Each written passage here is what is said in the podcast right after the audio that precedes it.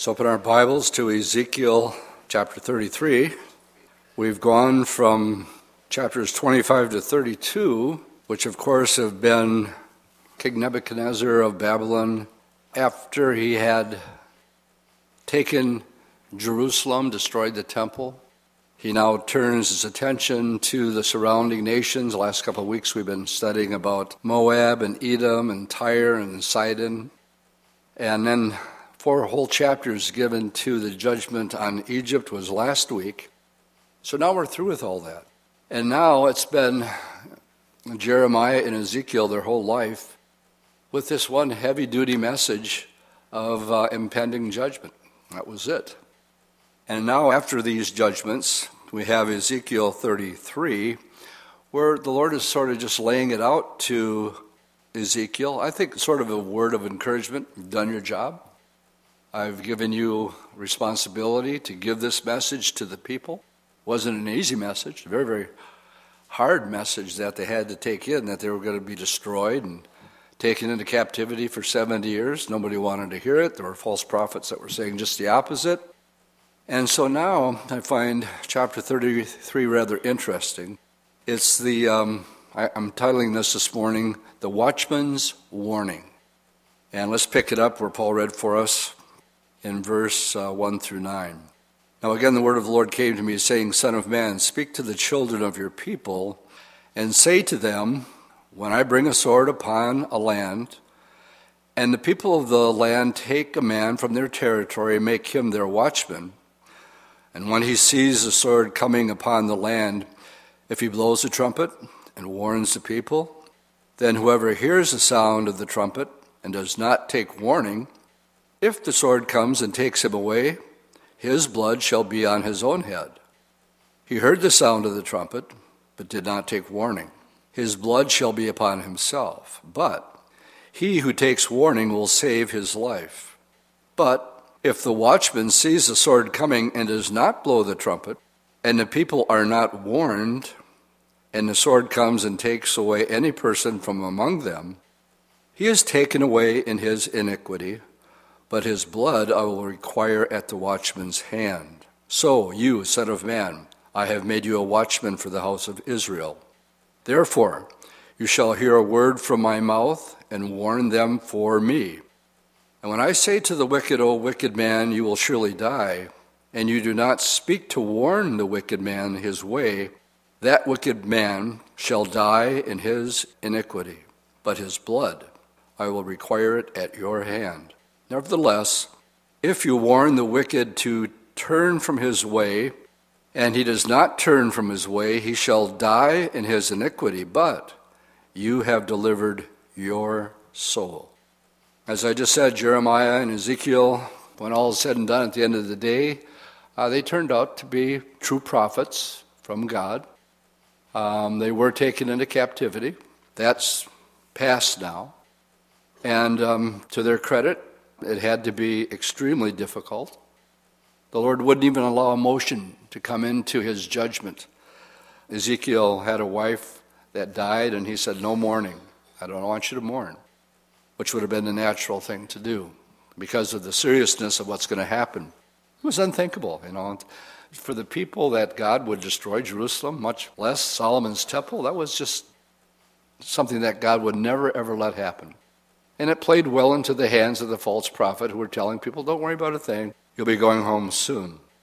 Well, they've been vindicated, both Jeremiah and Ezekiel. Now God tells Ezekiel he's a watchman. And God holds him accountable to warn them, and if he doesn't, then the Lord will hold him responsible because of the judgment that has come. God's judgment on Israel was because they had left the true and the living God and they turned to their idols and they became worse than the, the nations actually that were around them. If we just flip back to chapter um, 31, um, the seriousness of the warning it's not just that you die, because when you die, you're not dead. Because everybody lives forever. And in chapter 31, the judgment of we talked about the glory and the pomp of Egypt, but the Lord was going to cut them down. He compared them to a tree, just like Nebuchadnezzar. He says, I'm going to cut you down in size. And as a result of the judgment, uh, if you look at verses, uh, well, let's look at 14. He's talking to Egypt, comparing him to the tree, so that no tree by the waters may ever again exalt themselves for their height, nor set their tops among the thick boughs, that no tree which drinks water may ever be high enough to reach up to them. He's talking figuratively about the, the glory of Egypt. But then he says, For they have all been delivered to death. Then it gets detailed to the depths of the earth among the children of men who go down into the pit. Verse 15 Thus says the Lord God, in that day when it went down to hell, I cause um, mourning, and I covered the, the deep because of it. So here, judgment is given. What we just read is warn them because uh, if they don't, they're going to die in their iniquity. Well, let's continue the thought process. Then what? Well, this tells us that there's a place called the pit. Um, struggled with the study. I already have too many notes. and I really just wanted to get sidetracked and talk about difference between uh, Sheol and hell, Gehenna, outer darkness, the lake of fire, and just get into in depth about that reality. That after a person dies, it's not the end. And so many people in our, in our society and culture, their attitude is when it's over, it's over. And time's up, that's it. And that's, that's the end of it. Well, that's not true. And my job this morning is um, uh, that we have. Um, What's the right word? That we're moved to the, the point that we understand this so well the consequences of not warning people of what happens to them when they die. Um, you don't hear too many Bible studies on hell. Good place for an amen, huh? but um, here we are. And we're going to talk about the reality of that this morning. But more importantly, that there is a war raging that the average Joe on the street really is totally unaware that there's a war going on. So, as we begin our study this morning, let's start with that that there is a war and uh, there are consequences of um, what a person actually believes in. We need to turn to the Gospel of Matthew, chapter 13, a lot of parables in Matthew, chapter 13. I'm interested this morning as we start off with the parable of the wheat and the tares. Now, parables are stories that the Lord would tell to explain what's really going on in real life. And in this case, he talks about the kingdom of heaven. So basically, we're living out that time. Jesus has come, he's the kingdom. He said the kingdom is among us. Now we're living in the church age. And basically, the parable that I'm going to read is he's saying this is the reality of the world that we live in right now. And he put it in a parable form. It's called the parable of the wheat and the tares. I'm picking it up in verse 24. It's in two sections. There's the parable itself, and then there's the explanation. Let's read the parable first. The kingdom of heaven is like a man who sowed good seed in his field. But while he slept, his enemy came and sowed tares among the wheat and then went his way. But when the grain had sprouted and produced a crop, then the tares also appeared. So the servant of the owner came and said to him, Sir, did you not sow good seed in the field? How then does it have tares? And he said to him, An enemy has done this. And the servant said to him, Do you, do you want us then to go out and gather them up? But he said, No lest while we gather up the tares, you also uproot the wheat with them. Let both grow together until the harvest. In the time of the harvest, I will say to the reapers, First gather together the tares and bind them and burn them, but gather the wheat into my barn. That's the parable. So we have here good seed, it grows good wheat, and then you have a counterfeit. Actually, tares look a whole lot like wheat, but there's no wheat to them, it's just chaff. There's no, no substance there. So that's the parable, but now the explanation we find down in verses 36 the disciples wanted to know what's up with that. What are you talking about? So in verse 36, Jesus said, He sent the multitudes away, and they went to her house, and his disciples came to him and said, Lord, explain to us the parable of the tares of the field. And he answered, and he said to them, He who sows the good seed is the Son of Man. Well, Jesus came. Three, for 30 years, he lived. For three years, his ministry was to explain his purpose for coming. It's the good seed, it's the Word of God, it's the gospel of Jesus Christ, who said, I am the way, the truth, and the life. No man comes to the Father except through me. So, right now, we've set a very narrow precedent, haven't we? Because his claim is the most radical claim that any human being has ever made. Either it's 100% absolutely true or he's the greatest lunatic who ever lived. And there's no in between in what I just said. So, what he's laying out here is that the Son of Man is telling the truth, but the field is the world. All right, now we understand that. The good seed are the sons of the kingdom, but the tares are the sons of the wicked one. So we got two things going on here. The enemy who sowed them is the devil. Clear enough? The harvest is the end of the age, and the reapers are the angels. Therefore, as the tares are gathered and burned in the fire, that's what happens when a person dies in his sins we read about in Ezekiel, so will it be at the end of this age. The Son of Man will send out his angels, and they will gather out of his kingdom all things that offend and those who practice lawlessness, and will cast them into a furnace of fire, where there will be wailing and gnashing of teeth. You know, we should really just stop and read that over and over again. Have you ever seen somebody wail to a point where they've been so distraught that um, it, they had no other choice but to wail. And the, the idea of uh, gnashing of the teeth is something that I, I sort of picture as the, the torment, both psychologically and physically, according to Luke 16. Uh, the rich man who died experienced torment. He felt it. And he was thirsty. He wanted water. And so we find that's what happens to those who are somehow deceived by the counterfeit, the tares, that's in the world today. And so the Lord's just laying it out for us. He says, here's the reality in the world in which we live. Two things that are going on. There's one very, very narrow way, and then there's all these counterfeits. My goal this morning is to go to the tip of the iceberg, literally, and talk about the many different tares just so that there's no confusion, um, at least here, of the, the reality that there's only one God and only one way to get to Him. And, but yet the reality is there's many religions in the world, many tares, that profess truth, that have billions of followers.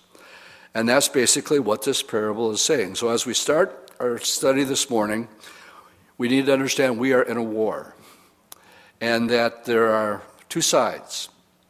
One side, the good seed, has one message. The enemy who sold the tares, the devil, has many, many, many, I said many, many, many, many counterfeits that are there this morning. When the disciples asked Jesus, Lord, what's it going to be like in the last days? If you're in Matthew 13, just flip over to Matthew chapter 24.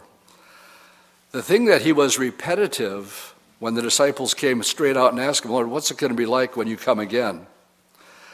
Four times in this chapter, the very first thing that he warns the disciples about, Matthew 24, verse 4, is take heed that no man deceives you. Well, how could you be deceived? By the many counterfeits of that the devil has sown that he calls tares. He says, Take heed, for many will come in my name, saying, I am the Christ, and will deceive many. Now, I'll get into the list later, but the first one that comes to mind now, I remember, I remember back in 1981 at a pastor's conference, and Mike MacIntosh got up and held up a, a full page ad, and um, it just read, The Christ has come. His, his name is Lord Maitreya. His John the Baptist is Benjamin Creme. You can Google these guys today. Benjamin Creme is still saying he's, he's on his way, has been since 81. But th- this was taken out in a San Diego newspaper, but it was in every major newspaper across the world. And the guy's name is Lord Maitreya, and he's waiting to um, come out of the closet, so to speak. And um, his John the Baptist, Benjamin Creme, is not backing down one bit. He's saying, nope, still going to happen. So that's just one. But the Lord says, many, and they will deceive many. And that's verse 4, but now go up to verse 11. Then many false prophets will arise up and deceive many. And then down in verse 24, again, we read, For false Christs and false prophets will arise and show great signs and wonders to deceive, if possible, even the very elect. Now it says many. Uh, the one that is going to be the most prominent will be the one uh, during the Great Tribulation and he's called the false prophet, and he's able to um, uh, bring fire down from heaven, do supernatural signs. And because of the miracles that were done, it says the whole world was deceived because of the miracles that were done. Now, what does that tell me? Well, that tells me that um, not only did Jesus do signs and wonders, but remember uh, in Egypt, uh, Jannes and Jambres. We got to go back. Again. Now you got to think Ten Commandments and Charlton Heston again. So go, put your mind there. And they came out and they throw their, their staff down as Moses turned his staff into a serpent. Pharaoh wasn't impressed. Jannes, Jambres, they come out with theirs and they throw it down. And, and they were able to duplicate many of the same miracles that the Lord did through Moses, up to a point. And uh, my point with all that is we should, when the supernatural happens, I always want to know okay, what doctrine goes along? What do you want me to believe because of what I just saw? And does it line up with the true plumb line of God's Word? Well, right here we're told, look out, because it's going to happen. Look out for the signs and the wonders, and that it doesn't prioritize the Word of God. Um, you're familiar with the, the recent Calvary split, but there was a bigger one that happened in 81, where John Wimber wanted to emphasize the signs and wonder over the teaching of the Word of God. I still got the letter that Chuck wrote in 1981. And he set John in his place rather quickly. And he says, That's not who we are. Yes, God does do the supernatural, but it never supersedes His Word. And so your order is is out. If you want to do that, God bless you. See you later. But don't call yourself Calvary Chapel. So that's how the vineyard movement got started. And there's still some around today. And they got into all kinds of weird stuff. Boy, could I get sidetracked here and I better be careful. But after all, we started a little bit earlier today, now that I think about it. The Toronto blessing. That's what happened. It's all vineyard thing. Holy laughter, slain in the spirit, Brownsville, all these things, the Kansas City prophet, John Wimber, ended up there. I was just reading up on John yesterday. He died. Um, he was involved with supposedly healing others, but he himself died, I think it was 97 or so. Uh, that warped into what we call the Kansas City prophets, which is a whole study within itself, which now it's called one of the Kansas City prophets is Mike Bickle. He's over what's called IHOP, International House of Prayer And it's totally off the wall. But these are some of the things that is my job to warn you about to look out for. And um, I've been around long enough.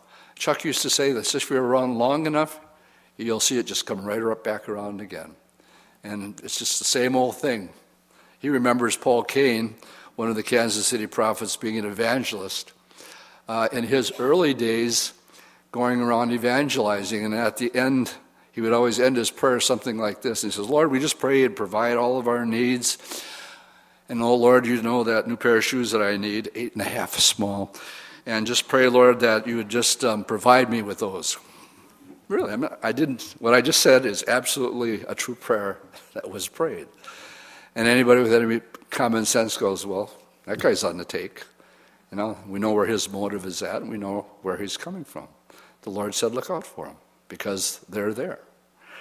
And the Apostle Paul, in reading, we'll be there in a second. I got to warn you, the first part of our study this morning will make you, I want to hear those pages flipping back and forth.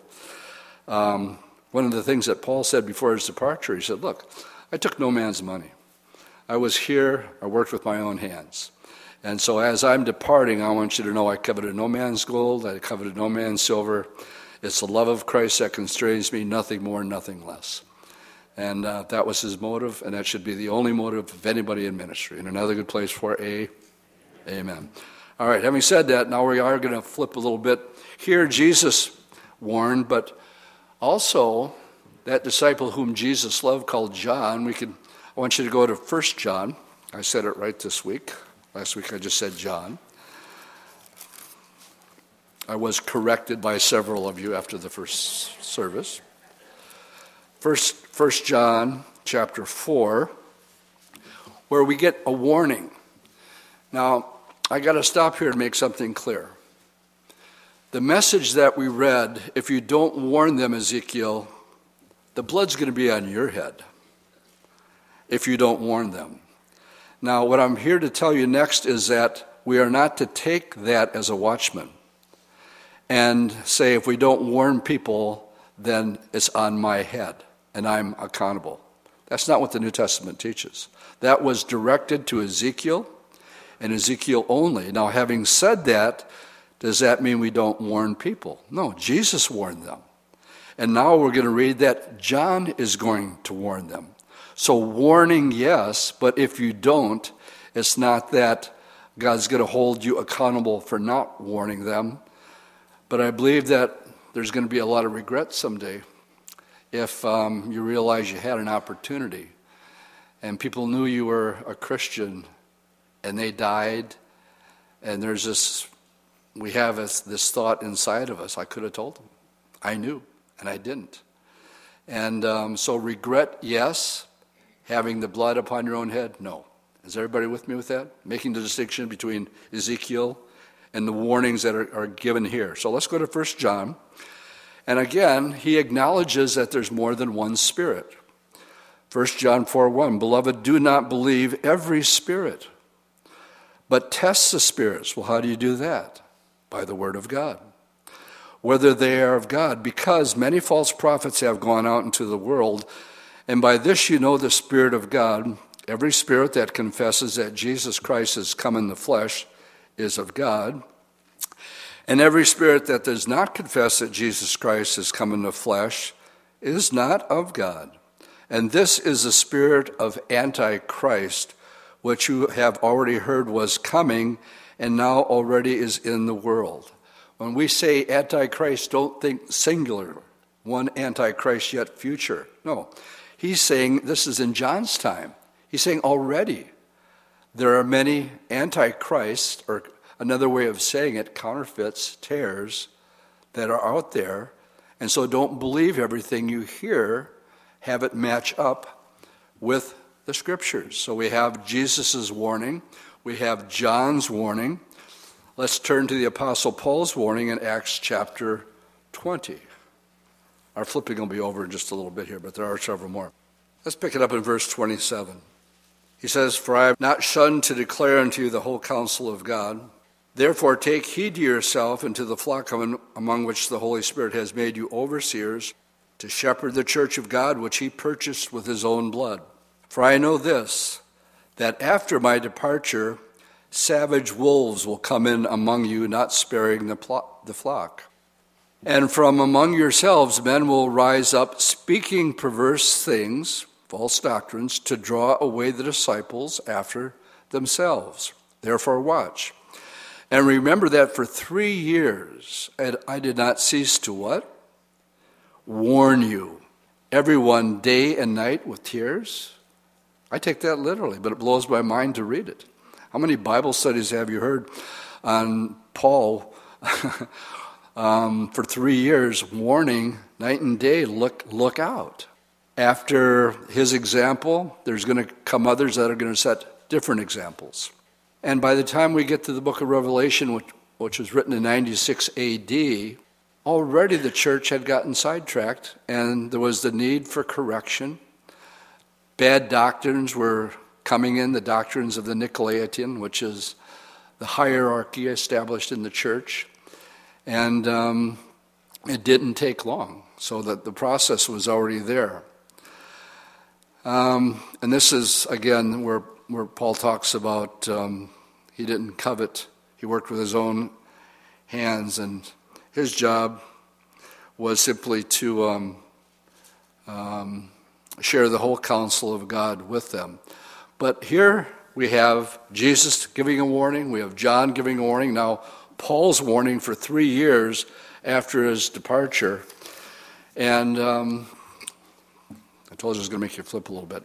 Let's look at Galatians 1. This was, would be Paul again. And in Galatians 1, verses 6 through 9, after the simple gospel had been given to them, we read in verse 6, Paul says, I marvel that you are turning away so soon from him who calls you to the grace of Christ to a different gospel. Well, there's the gospel, but now he's saying there's a different one, which is not another, but there are some who trouble you and want to pervert the gospel of Christ. But even if we or an angel from heaven preaches another gospel to you than what we have preached to you, let him be accursed. Now, I want you to remember that. The word there is anathema. Let them be eternally damned. Jesus would put it this way after he had shared the gospel, let's say with a young teenager, and that young teenager grows up, goes to college, and the professor's, his main goal is to undo that faith. The Lord says that anyone that undermines the faith of one of these little ones, it would be better for him that a millstone were put around his neck and he was drowned in the deepest ocean rather than stand before me on Judgment Day. If you took that precious faith that was there and somehow you took it away, that's the parable of the sower, by the way. Um, the seed was sown in the heart, but then comes who? The devil, and he tries to take the seed out of the heart lest it would grow and they would become a mature believer. I think some of the hottest places in hell are reserved for college professors that make it their, make it their goal to undermine the narrow way that the Bible teaches. And um, there's different levels that, the Bible teaches about. The terminology is some will be beaten with many stripes and some with lesser stripes, uh, implying a different degree of agony in heaven. And um, yeah, I think Hitler's agony is going to be a whole lot greater uh, than, than, than others because of the atrocities that he and others uh, were responsible for. So he says, Let them be accursed. As we have said before, so now I say to you, if anyone preaches any other gospel to you than what you have received, let him be accursed. Anathema. He repeats it. That's a heavy duty statement let that person be uh, damned eternally because of the consequences. There is only one name under heaven whereby you must be saved. And if you tell somebody else, no, there's another way. And the rest of the study this morning is just, again, hitting the, hitting the top of the, the iceberg of the, the tares that exist in our world today. Now, as we look back at um, Ezekiel's time, the judgment and the counterfeit uh, in Egypt, well, they had their, the gods of the Egyptians, Isis and Ra, the sun god, many of them. All of Satan's counterfeits actually had their origin in Babylon. And uh, before I go too much farther, I want to put something up on the screen that shows you the origin of all of Satan's counterfeits where it began. There, there's two charts up here. The first one we have to go back to not Nebuchadnezzar, but before his time, back to Nimrod. So the first one says the origin of the mystery of religions of Babylon. And it's interesting that we have a queen of heaven, a son, and a husband. Semiramis was the queen, Tammuz was the son, and Nimrod was the husband. And um, we have in Egypt, it would have been Isis um, being the mother, And you can just read the list there. Some are familiar Venus, in other words. In Egypt, um, the name of the different countries and, and the names given to them. My point is, it started here, and as you go through the different cultures, the different world um, empires Egypt, Assyria, India, Asia, Greece, Rome, Babylon, uh, the Phoenicians they all had their names, but they had this common denominator that there was the father, there was a mother, and then there was a son. And um, the, the next chart shows where continues on into the Greek and the Romans. Um, uh, Greek um, mythology. I'll talk about that a little bit towards the end as we talk about Mars Hill. But the similarity of these different gods are simply tares that have affected whole nations, like the Roman Empire, like the Grecian Empire. They had these gods that they worshiped.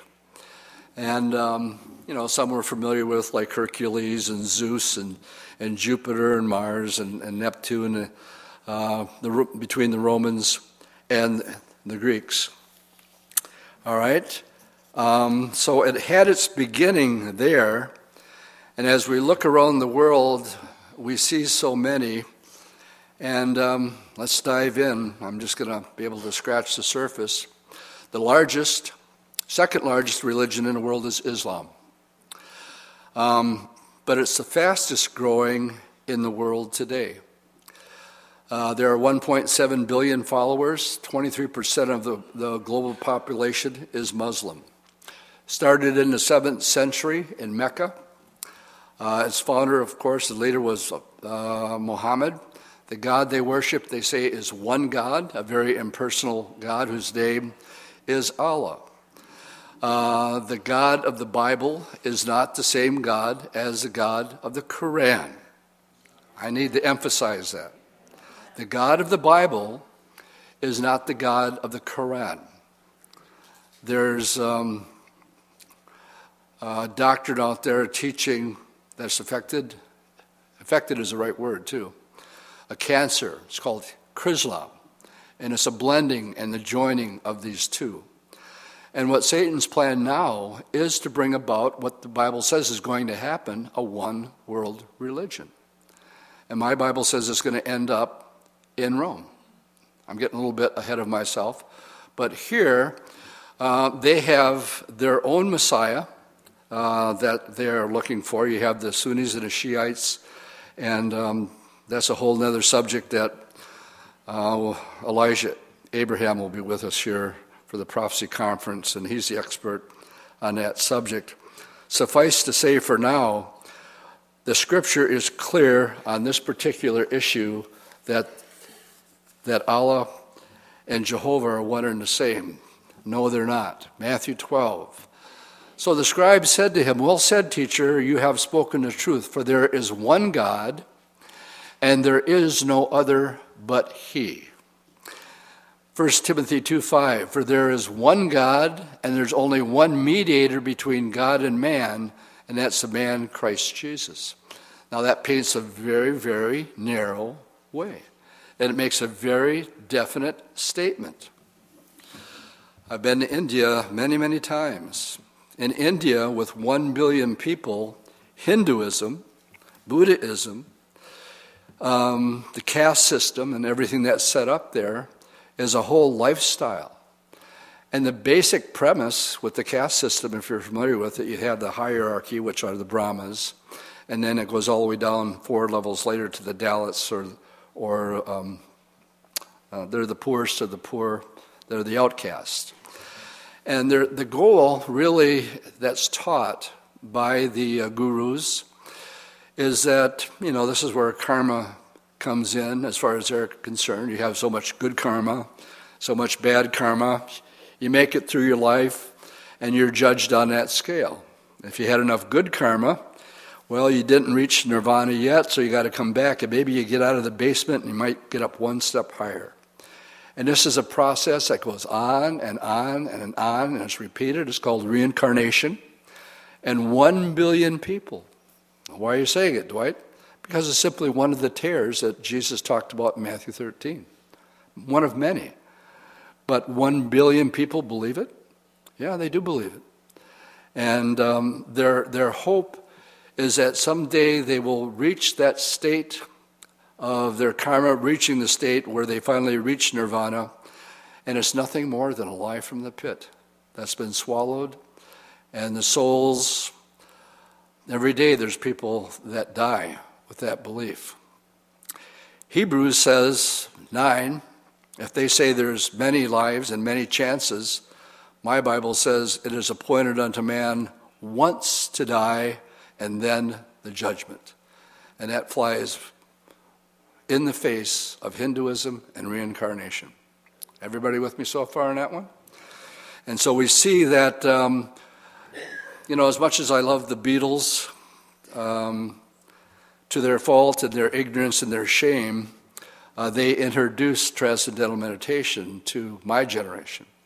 I used to live with a guy in Oshkosh that was the, the TM instructor. And I got to know the inner workings.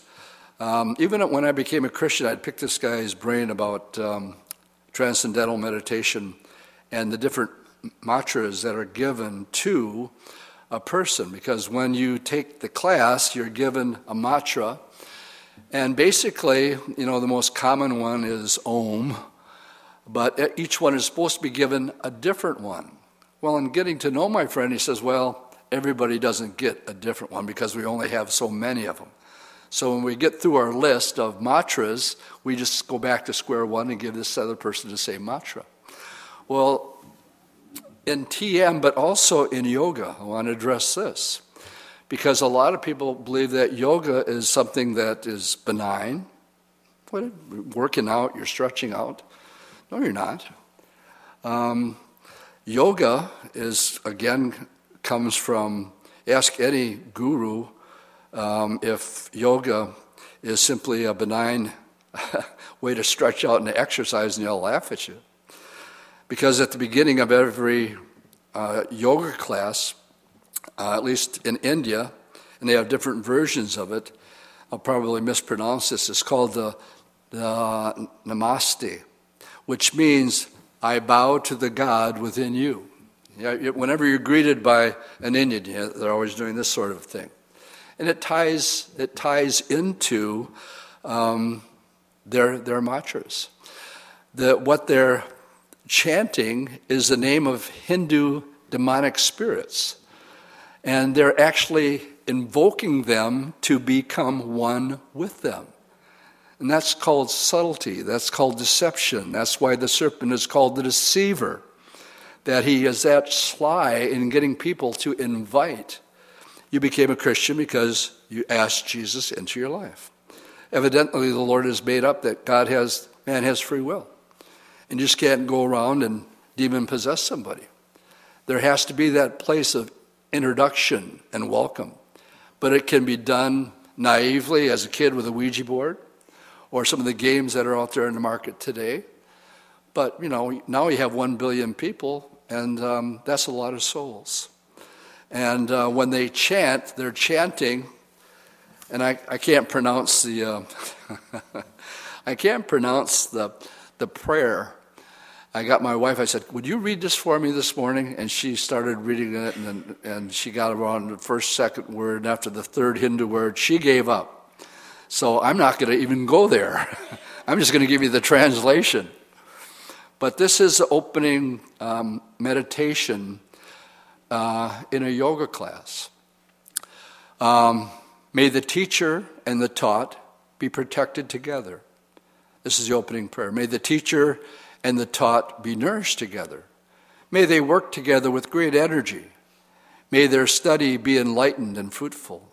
May the teacher and the taught never hate each other. Om, peace, peace, peace. The closing prayer, again, I'm not going to attempt the, the, the, the Hindi.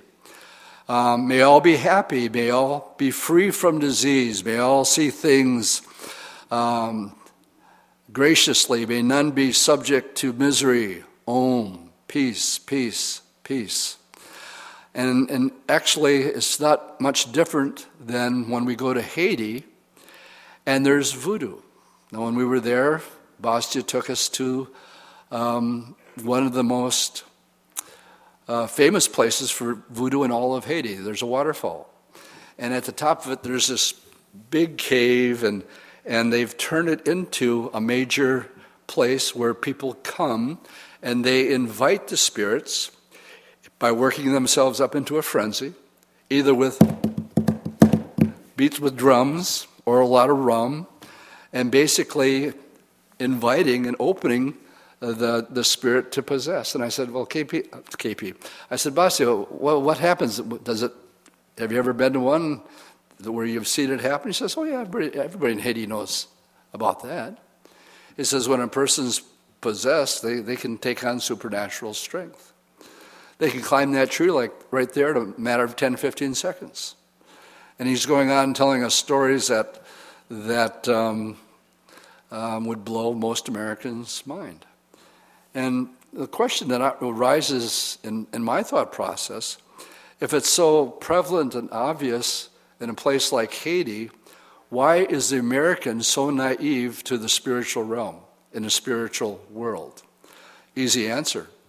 As long as he can preoccupy your time without doing a serious Bible study on these issues and get you more interested in other things, why should he mess with you at all? Why should you um, call out for a Savior if he, if he can cause you be, to be content with the things of this world?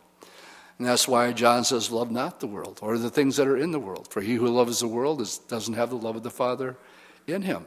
He'll leave you alone, but get born again. and all of a sudden, you become a threat. Because now you become an object that we're told to look out for. Remember, Jesus said, Peter, I prayed for you. Why? Well, Satan's been eyeing you up. You're a spokesman. You've been speaking on behalf, and you've been speaking very openly.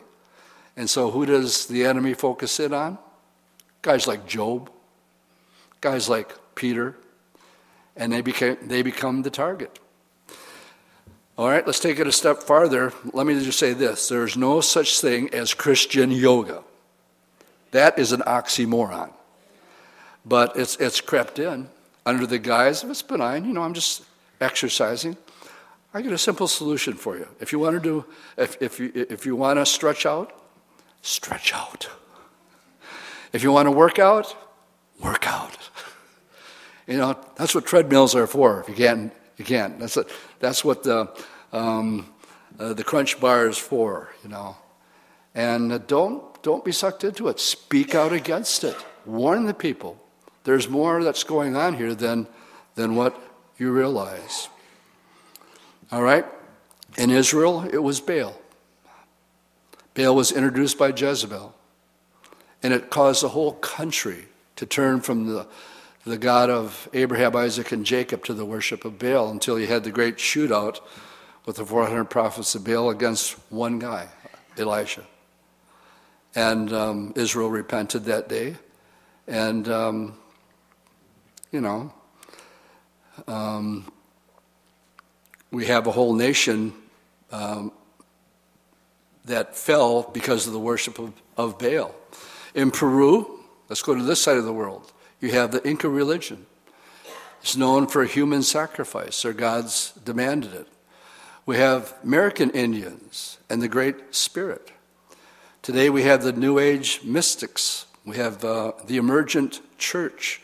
We have I just heard, uh, my heart broke after I heard a good friend of mine is a Calvary Chapel pastor who took a fall. But before he did, he started rereading the early church fathers and the Catholic mystics. And um, he started down that slippery slope, and it cost him. And I grieve for, for my friend and the mess that he got himself into. But again, um, I can't name them all or go through them all, so let me just recommend something at this time. Walter Martin's classical work is called The Kingdom of the Cults. There's, it's, this thick, and he, he covers every cult that's out there today. And I'll quickly try to go through them. He starts with psychology. And we could talk about an hour just about psychology. It's not the gospel of Jesus Christ. You're psychoanalyzed to find out what your problem is and why you are the way you are, and it was probably your mom or your dad's fault. No, it's your fault, nobody else's fault. But you can, get, you can pay 150 bucks an hour and have somebody tell you that. Hypnosis. What is hypnosis? Putting you into an altered state of consciousness, opening yourself up to, um, again, the spiritual realm. You have Jehovah Witnesses. You have Christian Science. You have Mormonism. I'm simply going down Walter Martin's book. Um, Spiritism, uh, Zen Buddhism, the Baha'i Faith, um, Seals and Croft. You old 60 people, that's, that was their thing, was uh, Baha'i religion. The Worldwide Church of God uh, under Herbert Armstrong, the Unification Church, Scientology, Eastern religion, Islam, um, cult evangelism, the road to recovery, Unitarianism, Universalism, which is the teaching that everybody is going to um, go to heaven. Uh, we'll have some of the speakers speaking on Rob Bell and um, his book that's real popular right now, Velvet Elvis and Love Wins. And basically, the premise there is God is such a loving God, He would never send anybody to hell. Well, it sounds good. Made him a lot of money, he sold a lot of books, but it's heresy. And I say, let him be anathema. Because what he's doing, instead of telling the truth, he's actually presenting another gospel. And Paul said, going back to Galatians, if they or anybody else preaches another gospel, let them be anathema. Um, at this time, I'm going to quote from a book and begin to wind things up here. Um, you know, I have a half an hour left when I say that, right? All right. Let's turn, if you would, to um, the book of Revelation, chapter 3. The church there is Pergamos. And I want to trace through history if the root of occultism started in Babylon, and when Babylon fell, by the way, I'm quoting from an old Assembly of God guy. His name is Frank M. Boyd. This is an old book written in 1967. But um, it's deep, and he's done his homework. So I'll give credit where credit is due. And when I quote him, if you're in Revelation 2, uh, it says, in verse 13 to the church of Pergamos, I know your works and where you dwell, where Satan's throne is. Oh, that's interesting. Where Satan's throne is, where you dwell, where Satan's throne is, and you hold fast to my name. But uh, interesting that he mentions that that's where Satan's thrown in. Well, here's what um, Frank Boyd connecting the dots. Now, we've studied the fall of Egypt. We, fought, we studied the fall of Assyria. Um, we, we know that uh, Babylon f- fell in one night, and that was a famous writing on the wall. Well, remember in, in Babylon, Daniel's always um, being called in, but before Daniel comes in, the soothsayers and magicians and those that had incantations, they would come in and they would try to tell Nebuchadnezzar his dream. They couldn't do it. But my point is that they did have um, some magical abilities, and what happened to them? Well, this is what this is where Frank Boyd comes in. I'm quoting him now. Satan is not yet in hell, nor yet in the abyss. He is the God of this age, the prince of the power of the air, the spirit that now works in the children of disobedience. He is still very active in things spiritual and political in the world today. The significance of the expression Satan's throne. This is his study on the book of Revelation, and now he's commenting on the church of Pergamos. The, sub- the significance of the expression Satan's throne is discovered in the history of the Babylonian mysticism. Uh, we shall discuss this at a greater length when we get to chapter 17. But sufficient to say here that Babylon, from the days of Nimrod, was the early focal point of Satan's system of religion. The Chaldeans, or the Babylonian priest, fleeing before the conquering Persians. Remember, it was the Medo Persians that conquered Babylon. As they were fleeing, they took refuge and settled in Pergamos. Their worship consisted in the deification of the emperor. Um, III, the king of uh, Pergamus in 133 BC, was also priest of this cult and willed his title into the hands of the Romans. The title of the Babylonian high priest was Pontifex Maximus, or chief bridge builder. Building bridges to what is the question? The chief builder, bridge builder, Pontifex Maximus, meaning the one who spans the gap between mortals and Satan and his host. Julius Caesar first assumed this royal priesthood under the Latin title Pontifex Maximus. Thus, divine honors were conferred upon Roman emperors, now catch this, and later upon the popes, that they became Pontifex Maximus. And we follow the trail from Babylon to Pergamus right to Rome. And when he says, we'll talk about it more in Revelation 17, the world religion that exists in the end clearly is the city of Rome, the city of seven hills. And, the, and all we're doing here this morning, and that's all I'm going to read from this book, it's out of print. And no, you can't borrow it. okay, what I'm going to put on the screen is uh, next here. And, um, you know, it's never our intent to um, uh, nitpick or or pull out any one denomination. Or my goal this morning is to show you just how broad false doctrine and false teaching is. But what I'm going to put on the screen next is the world religion.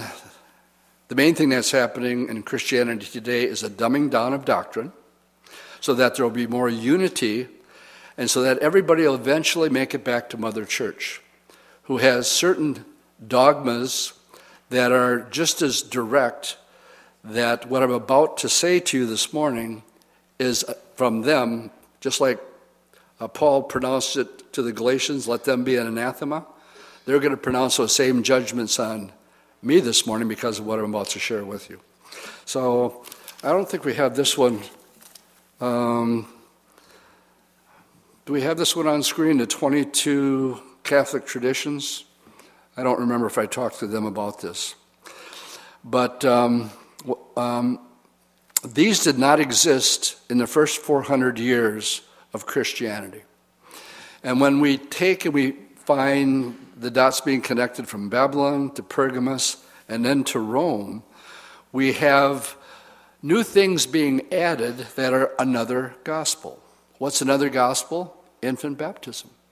There was no infant baptism until 431 BC. Uh, there was the Mass. Uh, we talked about this yesterday in men's prayer. We happen to be in John 4, 5, and 6. And it's, it's the slam dunk scriptures that Roman Catholics will say, unless you eat of this body and drink of this blood, you cannot be saved. Well, they're taking it out of context because no Jew would ever drink blood, period. That's the big no no. And so, what it means and what we talked about, as one of the guys brought it up as a question, well, what does it mean? Well, the Lord was just laying out what it really means to follow after Him, to be like Him, to put on His mind. He also said, I am the door. Does that mean He's the door? I am the bread of life. Does that mean He's bread? No. He's saying, You have to take on my mind. You have to be like me. He said, Come and learn of me. I'm lowly, and meek of heart and mind, and you'll find rest for your souls. And to take that out of context and make it the Mass, the Eucharist, and if you don't take it, then your sin remains. The Mass is actually called transubstantiation, a sacrifice every single week. Well, the book of Hebrews blows that out of the water because it says, no, there's only one sacrifice for all time. And when Jesus said, it is finished, he meant it. End of discussion. It doesn't need to be repeated week after week after week. And that's what the Eucharist and the Mass is. Purging sin, 593. Praying for the dead, the year 600. Praying to Mary, the year 600. Worship of images, 786. Declaring saints, 900, the year 995. Mandatory Mass, about the same year. The celibacy of priests has gotten the Catholic Church into so much trouble when the Bible teaches just the opposite. Paul says, if you got the gift that I have, good. But very few people have. But in order to serve in Roman Catholicism, you have to take the vow of celibacy. And look, look at the trouble and the lawsuits that have happened as a result of it. And so many have gotten disheartened and written everything off completely. So they don't want anything to do with any of it because they saw through all of it. The Inquisition, the indulgences being sold, transubstantiation, confessing your sins when you can go straight to the Lord, forbidding to read the Bible, purgatory, um, adding many books to the Bible, Mary born without sin, the infallibility of the Pope, who's changing everything by saying, everybody, really, if you believe in one God, then you're fine. And um, I could go on and on, except to say this. What I've just done to them, and the biggest one here is that you also have to have good works in order, along with sal- salvation, in order to go to heaven.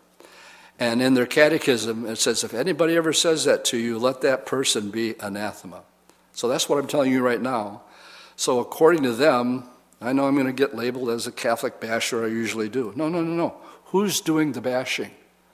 They're bashing me because I said that no, it's Paul's very, very clear. It's either grace or it's works. But it's not, you can't combine the two.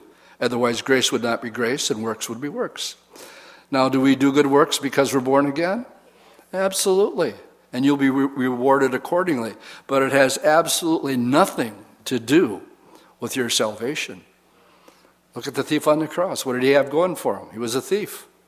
Never said the sinner's prayer, never went to church, never got baptized, and yet the Lord saved him. Why? Simple prayer, Lord, just, just remember me when you come into your kingdom. Is that easy? Yeah, we read it yesterday in John 6. The disciple said, Lord, what works can we do for you? And Jesus said, This is the work of God, that you believe on him who he has sent. That's it, period. that is the work of God. You know, brothers and sisters in Christ, when Jesus said, You'll know the truth and it'll set you free, that's the only thing that really will set you free. When you realize that you're out of the equation and it's all about what Jesus did and we're simply receiving His grace, that will set you free. But if you try to add something to it, you're going to fall. And you're going to have a guilty conscience thinking, I'm doing, not doing everything that I should. All right, Ezekiel was a watchman. He was given a hard message. He was faithful to his generation. He proved to be right in the end against the false prophets and the false gods. His job of warning them, or they will go to hell. Turn to Matthew chapter 11 real quick. I just threw this in. I didn't know if I was, have time for it, but I got a little time left. Matthew 11. I'm going to put something up on the screen right now. Go ahead and put the picture up, guys, of the cross. We have this hanging in a couple of places in the church today. And I'm, as we close things up, I want you to know that if you don't warn somebody about going to hell, that that it's going to affect your salvation and that blood's on your head. I mean, we got that clear, right? That was to Ezekiel, not to us. But having said that, um, in Matthew 11, in verse 21, Jesus is talking to, to the people of Chorazin and Bethsaida, and he says, Woe to you, Chorazin, woe to you, Bethsaida. For if the mighty works which were done in you had been done in Tyre and Sidon, we just studied them. This is why it's important to study Ezekiel. We studied the judgment of Tyre and Sodom. And uh, would have been done in Tyre and Sodom, they would have repented long ago in sackcloth and ashes. Nineveh did. But I say to you, it will be more tolerable, tolerable for Tyre and Sidon in the day of judgment than for you. And you, Capernaum, who are exalted to heaven, will be brought down to hell because of the mighty works which were done in you had been done in Sodom it would have remained until this day. But I say to you that it will be more tolerable for the land of Sodom in the day of judgment than for you. Wow. The Bible says, To whom much is given, much is required. These people watched Jesus do miracles, and they still did not believe on him. Therefore, they're going to be held to a higher degree of accountability. That's what's being taught here. Now, I'm going to close with this, this question and have you turn to Acts 17 at the same time. Because one of my goals this morning was that we realize the consequences of somebody dying in our sins. And um, we have this book that lays it out so clearly to us about the reality of heaven and the reality of hell. But here's my question for you Do you really believe it? Do you really believe that when people die and they die outside of Christ, that they will go to hell? Do you really believe that? This is what a condemned criminal said when he's being led to the gallows. His name is Charles Peace. He was one of the greatest of criminals, was brought to justice. He was a burglar, a forger, a, a double murderer. He was condemned to death. As he's being led to the scaffold, the chaplain walked by his side, offering what we call the consolation of religion. As the chaplain spoke of Christ's power to save, the wretched man turned to him and said, Do you believe that? And then he said it again. He said, Do you believe that? He said, If I believe that, I would willingly crawl across England on broken glass to tell every living person I knew, if I believe that. Do you believe it? And do you believe it to the point that you actually know loved ones who you've never even made the, this, please don't take this as a guilt trip. But remember, I told you the warning that was given, the watchman's warning. We've been given much. But I don't, I don't want to ever stand before the Lord and say, I never gave a Bible study like we needed to have a Bible study this morning. Or you can say, Well, I, I never knew that. Well, now we know that. So, now we've been given more accountability. And the reality that there are, there's a war going on, there are many other religions.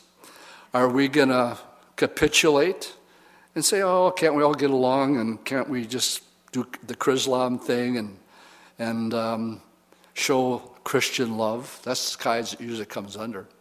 Shouldn't we be loving one another? No. What did we read in John? Discern the spirits. Discern the spirits. What spirit are we talking about here? Who do you want me to join with? You want me to put down all my doctrinal beliefs so that we can all be one happy family and have a one world religion? By the way, that's what's going to happen. There's going to be a one world religion. But in Philadelphia, the Church of Philadelphia, that's who I want to be. He said, You are little in strength, but you did not deny my word, and you did not compromise with this book. This picture says it all. It shows a very narrow way to get to the other side. And we find that the majority is falling into the lake of fire. It's pretty graphic, pretty powerful, actually. I mean, the first time I saw it, I said, I want one of those. And yet, we see our own generation, and are we willing to, um, without putting a guilt trip on people, willing to talk to them about it? That's why I have you in Acts chapter 17. Acts chapter 17, and this is where we will close this morning, is will you warn them? And how do you do it? Again, in men's prayer yesterday, we, we talked about the woman at the well. She was a Samaritan and Jesus was a Jew. And they didn't get along. And because um, Jews and Samaritans don't get along. But the thing I love about the story is how the Lord opened this woman up by asking her questions. There's a proverb that says, A wise man draws out counsel like a deep well. There were deep things way down in this woman's soul that she wanted answers to.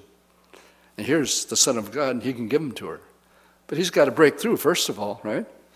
So he says, Well, you know, I can give you some water, living water. You'll never have to come here again. And if you drink of it, you'll never thirst again. Well, she called him a Jew at first, and then she said, Well, sir, give me some of this water. So he went from being a Jew to a sir. That's pretty good. What's happening? She's opening up. And then he said, Okay, deal.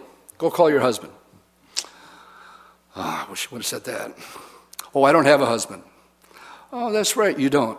Uh, you've had five of them, and the guy you're living with right now, he's not your husband, so I guess you're telling me the truth. And she said, Sir, I believe that you're a prophet. What's happening here? Jew, sir, prophet. But now she opens up like a flower. Now he has her. And now the deep questions come bubbling out to the surface. She says, You know, us Samaritans believe we should worship on this mountain, Gerizim. You Jews say we should be worshiping down in Jerusalem. See, that was deep down inside. And he brought it out. And um, the Lord says, Neither. Neither? No, he says the Father is looking for those to worship him in spirit and in truth. It's not a place. You worship the Lord where you worship the Lord. He lives in you. You are the temple of God. And now the final question that she really wanted to know, because she's getting suspicious. She says, You know, the word is out that the Messiah is going to come someday. And then the Lord looked at her and said, The one who is speaking to you is he. And then she had all of her answers. What did she do? She left everything. And she went back to her hometown. And she said, Come and listen to a man who told me things that nobody else could know except the Messiah. So they come out, they listen to the Lord. He stays two days in that village, and a whole lot of people get saved. And I bring up the story because what Paul does here in Acts chapter 17 is when you share with people, do you turn them off in the first 10 seconds? Or are you using, like the proverb said, wisdom? Use a little tact. Get them to start asking questions. And we read here, uh, let's pick it up in verse 21, uh, Acts 17. This is, this is Mars Hill. And um, on one of our trips to Israel, we actually got to go to Athens and we went to Mars Hill. Our guide was, we were so grieved after the first two days. Her name was Helen. And all she would talk about were the Greek gods. This Greek god was this, and this Greek god was that. And uh, we decided we were going to rename our guide Helen. So we called her Myth Helen. We had had it up to here with her myths. Let's have a Bible study at Mars Hill. So I actually got to give this Bible study where Paul was at Mars Hill. Okay, let's pick it up in verse 17. Uh, I'm going to go back to 16. Now, when Paul wanted, waited for them at Athens, the Spirit provoked him within him when he saw that the city was given over to all these idols. Therefore, he reasoned in the synagogue with the Jews and with the Gentiles, worshiping in the marketplace daily, and with those who happened to be there. Then certain Epicureans and Stoic philosophers encountered him, and some say, What does this babbler want to say? Others said, He seems to be a preacher of a foreign God because he preaches of them Jesus and the resurrection. And they took him and brought him to the Areopagus, uh, may be known what this new doctrine is of which you spoke for you are bringing some strange things to our ears. Therefore, we want to know what these things mean. For the Athenians and the foreigners who were there, they spent all their time in uh, doing nothing else but either to sell or to hear some new thing. How many people do you know that want to sell something or want to hear something new? Then Paul stood in the midst of the Areopagus and said, Men of Athens, I perceive that in all things you're very religious. Notice what he didn't say. You bunch of heathens, don't you realize you're on the road to hell? he didn't say that. He used some tack. He says, You know, I perceive that you guys are a pretty religious bunch of people. Uh, for I was passing through and I considered the object of your worship, I even found this altar with the inscription to the unknown God he found something that he could link that would open them up. Therefore, the one whom you worship without knowing him, let me tell you about him. He's the God who made the world and everything that is in it, since he is Lord of heaven and earth. Does not, he doesn't dwell in temples made with hands, nor is he worshipped with men's hands as though he needed anything, since he gives to all of us life, breath, and all things. And he has made one blood every nation of men to dwell on the face of the earth, and has determined their appointed times and the boundaries of their habitation, so that you should seek the Lord in the hope that you might grope for him and find him. See, now he's telling them they got to do, the work has been done. Now the ball's in their court. If you'll seek him, and then he says, though he's not far from each one of us. You know how far the Lord is away from a person getting saved? 18 inches. 18 inches. That's the distance from here to here. That's the distance from understanding the gospel, believing it here, and inviting it here, and turning from your sins. For in him we live and move and we have our being, as also some of your own poets have said. Now that's, that's great. He's quoting poets. Can Christians do that? Yeah, yeah, Paul Simon. Man hears what he wants to hear and disregards the rest. I've said that a hundred times from this pulpit. Because there's guys from my generation that are in Simon and Garfunkel. And what he says is absolutely true. Man hears what he wants to hear and disregards the rest. So he's using their poets to accomplish his purpose. One is saying, For we are his offspring. Therefore, since we are the offspring of God, we ought not to think that divine nature is like gold or silver or stone or something shaped by man's hands' devices.